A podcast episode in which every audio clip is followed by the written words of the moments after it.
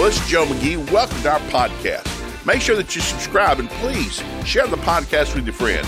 That is the number one way you can help us reaching people with God's love and healing. We love you guys. Hope you enjoy the podcast.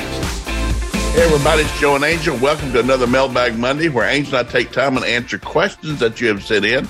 And we've got a pretty good stack. So let's just jump in, Angel. All right, Joe. How can my wife and I get better at communicating? Sometimes it feels like we just never find a resolution. It's almost like we're always running around in a circle. Would you like to jump in on that? Well, I think it's very easy in any relationship, but particularly a marriage, to to get out of the habit of communicating and just go through the motions of life, the busyness. You're tired when you come home from work, yeah, yeah. kids and everything. Yeah. So usually by the end of the day, that's probably the last thing that mm-hmm. you want to do. Yeah. And I mean, I'm guilty of it myself. So I think there's times that you just need to say, I don't care if we have to pencil this in on our calendar. If we could just take a walk down the street and talk, or we just sit on the back porch, you know, just Yes. that I've got to have some time to share my thoughts with you, Yeah. particularly for a woman. If she bottles it up, it will implode at some point. It's going to implode and explode. Uh, you got to you got to remember a marriage is two opposite people growing up together. Uh, People all the time they come to and say, "Joe, I found I'm in love. I found somebody just like me." I said, "No, you haven't. You found your exact opposite. Opposites attract. It was Adam and Eve. Opposites, total opposites. God looked at Adam and said, "You need help." He didn't make another Adam. He made an Eve. And so uh, when you go through life, I, I used to tell people, you know, I was married first time, uh, my first wife for 45 years. We hardly agreed on anything. And I joke, Angel and I, could, Angel and I love one another, but we don't necessarily agree on a whole lot of stuff. Uh, a marriage is a covenant. You can't have a covenant unless you're willing to die. What are you doing? I'm going to spend the rest of my life making this person happy, meeting their needs, make sure they got everything they have, they want. So that- that's what I'm doing. That's what love is. Love's about giving your life away. For God so loved the world, he gave something. It cost God everything to love us. So when you get married, people get married for the wrong reason. Well, they don't make me happy. They're not supposed to make you happy. They're not your happiness guru. You get married to serve one another. Greater love has no man than he that lays down his life for his friend. And marriage is supposed to be best friends. And so uh, we get married for the wrong reason. That's why we get disappointed because you're expecting something that's never going to happen. Well, we just don't seem to get along. Probably not. You probably disagree on everything you talk about. But there's a bumper sticker in Texas somewhere I saw years ago down in Dallas. It says when two people are just alike, one of them is not needed. And it's just the truth. A, a gift from God is to marry somebody that's good at things you're not good at, knows things you don't know, can do things you can't do. Two are better than one. And so don't get caught up in the lie of the devil like, well, we just don't get along. No, you're perfect one another. Opposites attract. I've told couples sitting in my office before, and I only deal with Christians. You know, I thought after 32 years of marriage, well, we just never get agree. I said, you're perfect one another. You're absolutely perfect another. Opposites attract. And so help one another and see things the other doesn't see. So Yeah, I mean, I, I totally agree. I was I was just sitting here thinking in my first marriage, I was very young, uh, and I thought that he was going to bring me joy yeah, well, that's what we all thought. and happiness, and My spouse I gonna was putting a tremendous amount of pressure on him Yeah. to to be the answer to all my problems. And I when I finally realized, no man can do that. No, only, Only God. Only God. Yeah, so um, I think sometimes our expectations of another human being are unrealistic. Yes. because they are just human beings Yes. and they're flawed. And Because usually when somebody says we're not good at communicating, they're just meaning we don't agree. You're never going to agree. You're going to see things from the opposite viewpoint as a gift. It's just like when you say, well, when you, we never agree. So, well, what do you see? I don't see. What do I see? You don't see. You talk together and you work it out. You see things they don't see. They see things you don't see. That's what communicating is. Hey, what do you see? I don't see. Not, I need you to agree with me. And we're not happy if we can't agree. The agreeing's really not the point, you know. It's just sharing what you see. yeah, I mean, in, in a marriage, there's so many things like discipline Yes. for your children. yeah. And I remember, uh, you know, I didn't have children until I was almost 30.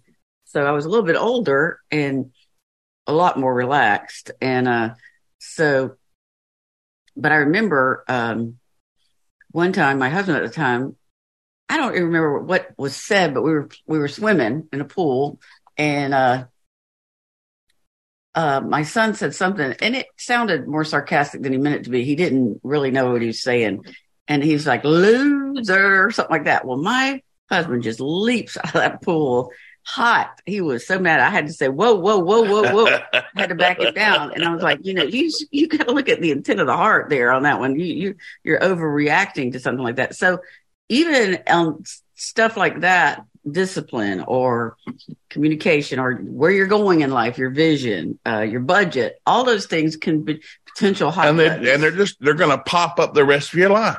You're never going to see it coming. It's just going to happen. It's like somebody pulled a pin on a bomb. Boom. What happened? Well, you hit a thing you've never dealt, dealt with before, and you don't see it eye to eye. So you got to start talking, not yelling, not screaming, not cussing. Like, hey, what what is it? Is that, there's something we I don't see here. You ask questions. That's the best thing to do. She just asks questions all the time. yes. All right, Joe, my boyfriend has been verbally abusive to me. Uh oh. But I still feel like I love him and want to show him the love of God. Do you have any advice on how to point out this out, or am I crazy? Uh, you're not crazy, but you probably ought to end this deal. If he's verbally abusive now, he's not going to get any better when you get married. I've seen it happen time and time over years and years and years of dealing with married couples. They're not going to get any better once they get married. He can be abusive now, He can be twice abusive when he says, I do. It's like, why? Why would you put up with that? Why would you want to be with anybody that's verbally abusive? Marriage supposed to be two people agreeing on something, loving one another, helping one another, not being abusive to one another. There's no book in the world that says that's good. So The challenge when someone is abusive or manipulating or trying to control is It's that, that they will make you feel as if you deserve it yes, over time and they'll eat away at your self esteem. I know somebody right now that has been in a long term, uh, ver- verbally abusive, controlling, and manipulative relationship. yes, And this woman who's always, when we were young, had a very good self esteem, was very confident. And now she's a, she's a somewhat of a shell of that. Now she's trying to get back to that spot, but it's very hard when that's gone on for years and years. Now, as much as you don't like it when he's doing that to you, can you just fast forward and think, well, what is he going to do to our children? yes. if you fast forward and have children and everything. So um, maybe your father or someone else in your life taught, treated you like that, and you think you, in some weird way, you might deserve it, but you don't. Well, the thing to remember, this isn't normal. People that love one another don't do this. I mean, people that love one, they don't do this. You know, I care what he says if he loves you. Talking verbally abusive, that's not love. Man, Jesus would he'd hammer on that. Like this is uh this is a car going somewhere that you want to get on. It just doesn't. Well, and the Bible talks more about your tongue and your words Yes. than it does even about Jesus. Yes. And so let me tell you, those words are powerful. Yeah. They can bring life or they can bring death. I mean, I mean, if somebody's always oh, abusive verbally, how do you go to sleep with them? How do you not be fearful when you wake up in the morning or when you walk in a room or you come home from work? Uh, they're going to be friendly. They're going to be ugly. They're going to be mad. They're going to be angry. That's not marriage. That's just insane. And the and the thing is, is when people like that say, "Well, I'm not going to do it again," they're always going to do it again, Yeah, they and they're going to push the envelope and do more. Yes, they are. So I would run as fast as I could. Yep. Because God has something better for you, Yes, he does. Much a better. lot better, and you And, deserve and it. listen, God loves God loves this person, but you don't want to marry him. no, no, Pray for them, but don't hang with them. no. He needs he needs Needs some help. He's not in a position to be having a relationship Nope. right now. All right, Joe. How can I ask for a raise at my job without seeming entitled? I don't want to ask for this, but inflation is causing me a serious financial burden. Well, uh, well, this is going to be sort of a long answer. Uh, I worked secular jobs for a long time, and uh, I've been to the point where I needed a raise. They promised a raise, I wanted to see my boss. I said, you promised me a raise. I need a raise. And I remember one boss asking to get my billfold out. He said, well, pull your billfold out. I thought, praise God, going to put some money in. And he wanted to lay hands on it and pray over it. And I lunged across the desk at him. I said, yeah, I'll lunge physically across the desk at my boss. I I don't want you to lay hands on it. I want you to put some money in it. And so uh, that was wrong. And he should have fired me right then. Uh, he should have. And, uh, but he didn't. And, uh, it worked out good. He was a very good boss. He tolerated me being stupid several times. But when you hire in someplace, uh, they're not Santa Claus. Uh, everybody looks, when I hire somebody, what do you got? I have this job, uh, plumber, electrician, millwright, l- lawyer, doctor. There's a set price for that thing they're doing. What's your doctor? See a doctor, he's going to charge that. He's going to charge that to everybody that comes in.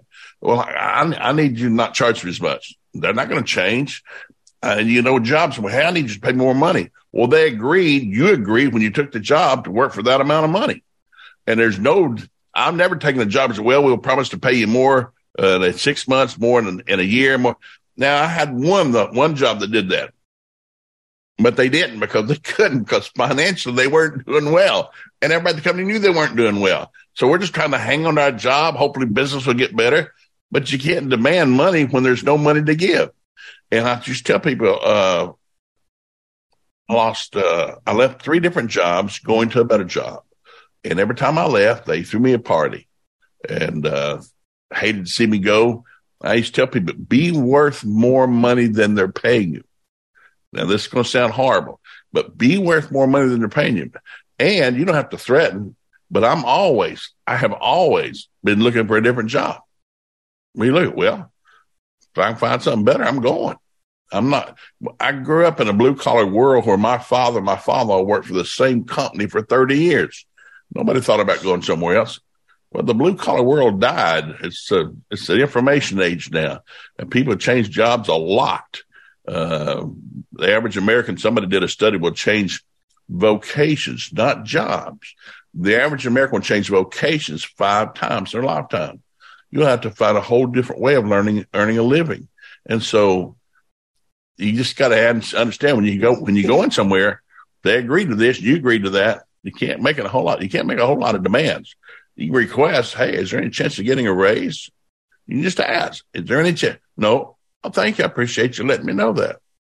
Is there any chance of getting a raise? Well, if you're willing to do this, willing to do this. So, uh, one company, I moved up the food chain fairly quick in four years. Why? I kept asking.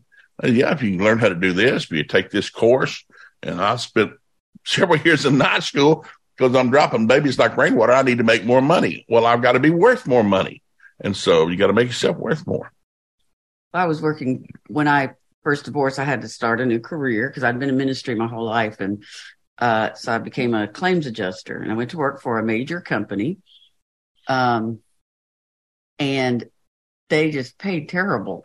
but but now they did what they did was train me, got me licensed, you know, and everything.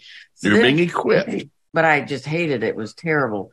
The atmosphere was just it was just a not a not a great place to work. And so then I finally said, I'm gonna go to this other company.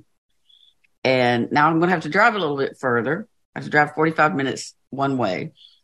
But, you know, I'm gonna get a fifteen thousand dollar raise so I, I have 45 minutes. I don't mind at all. Merry Christmas. And it was a much better job. And then after that, I did a third company, and these were all major insurance yeah, companies. huge companies. And uh, with each one, there was a step up. But if that company, after you've been there for a long time, if they're not rewarding your hard work, you might want to look somewhere else. Yeah, always be looking because somebody might appreciate you more. Yeah, it's a different world we live in. It is totally so, different world.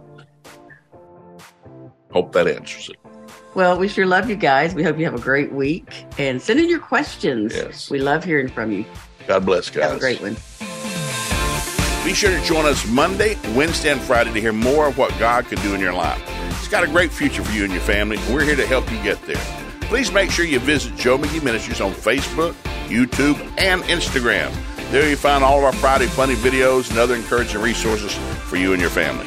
While you're at it, be sure to visit joemcgee.com. We have all sorts of materials, books, DVDs, you name it. all there to help you, your marriage, and your family succeed.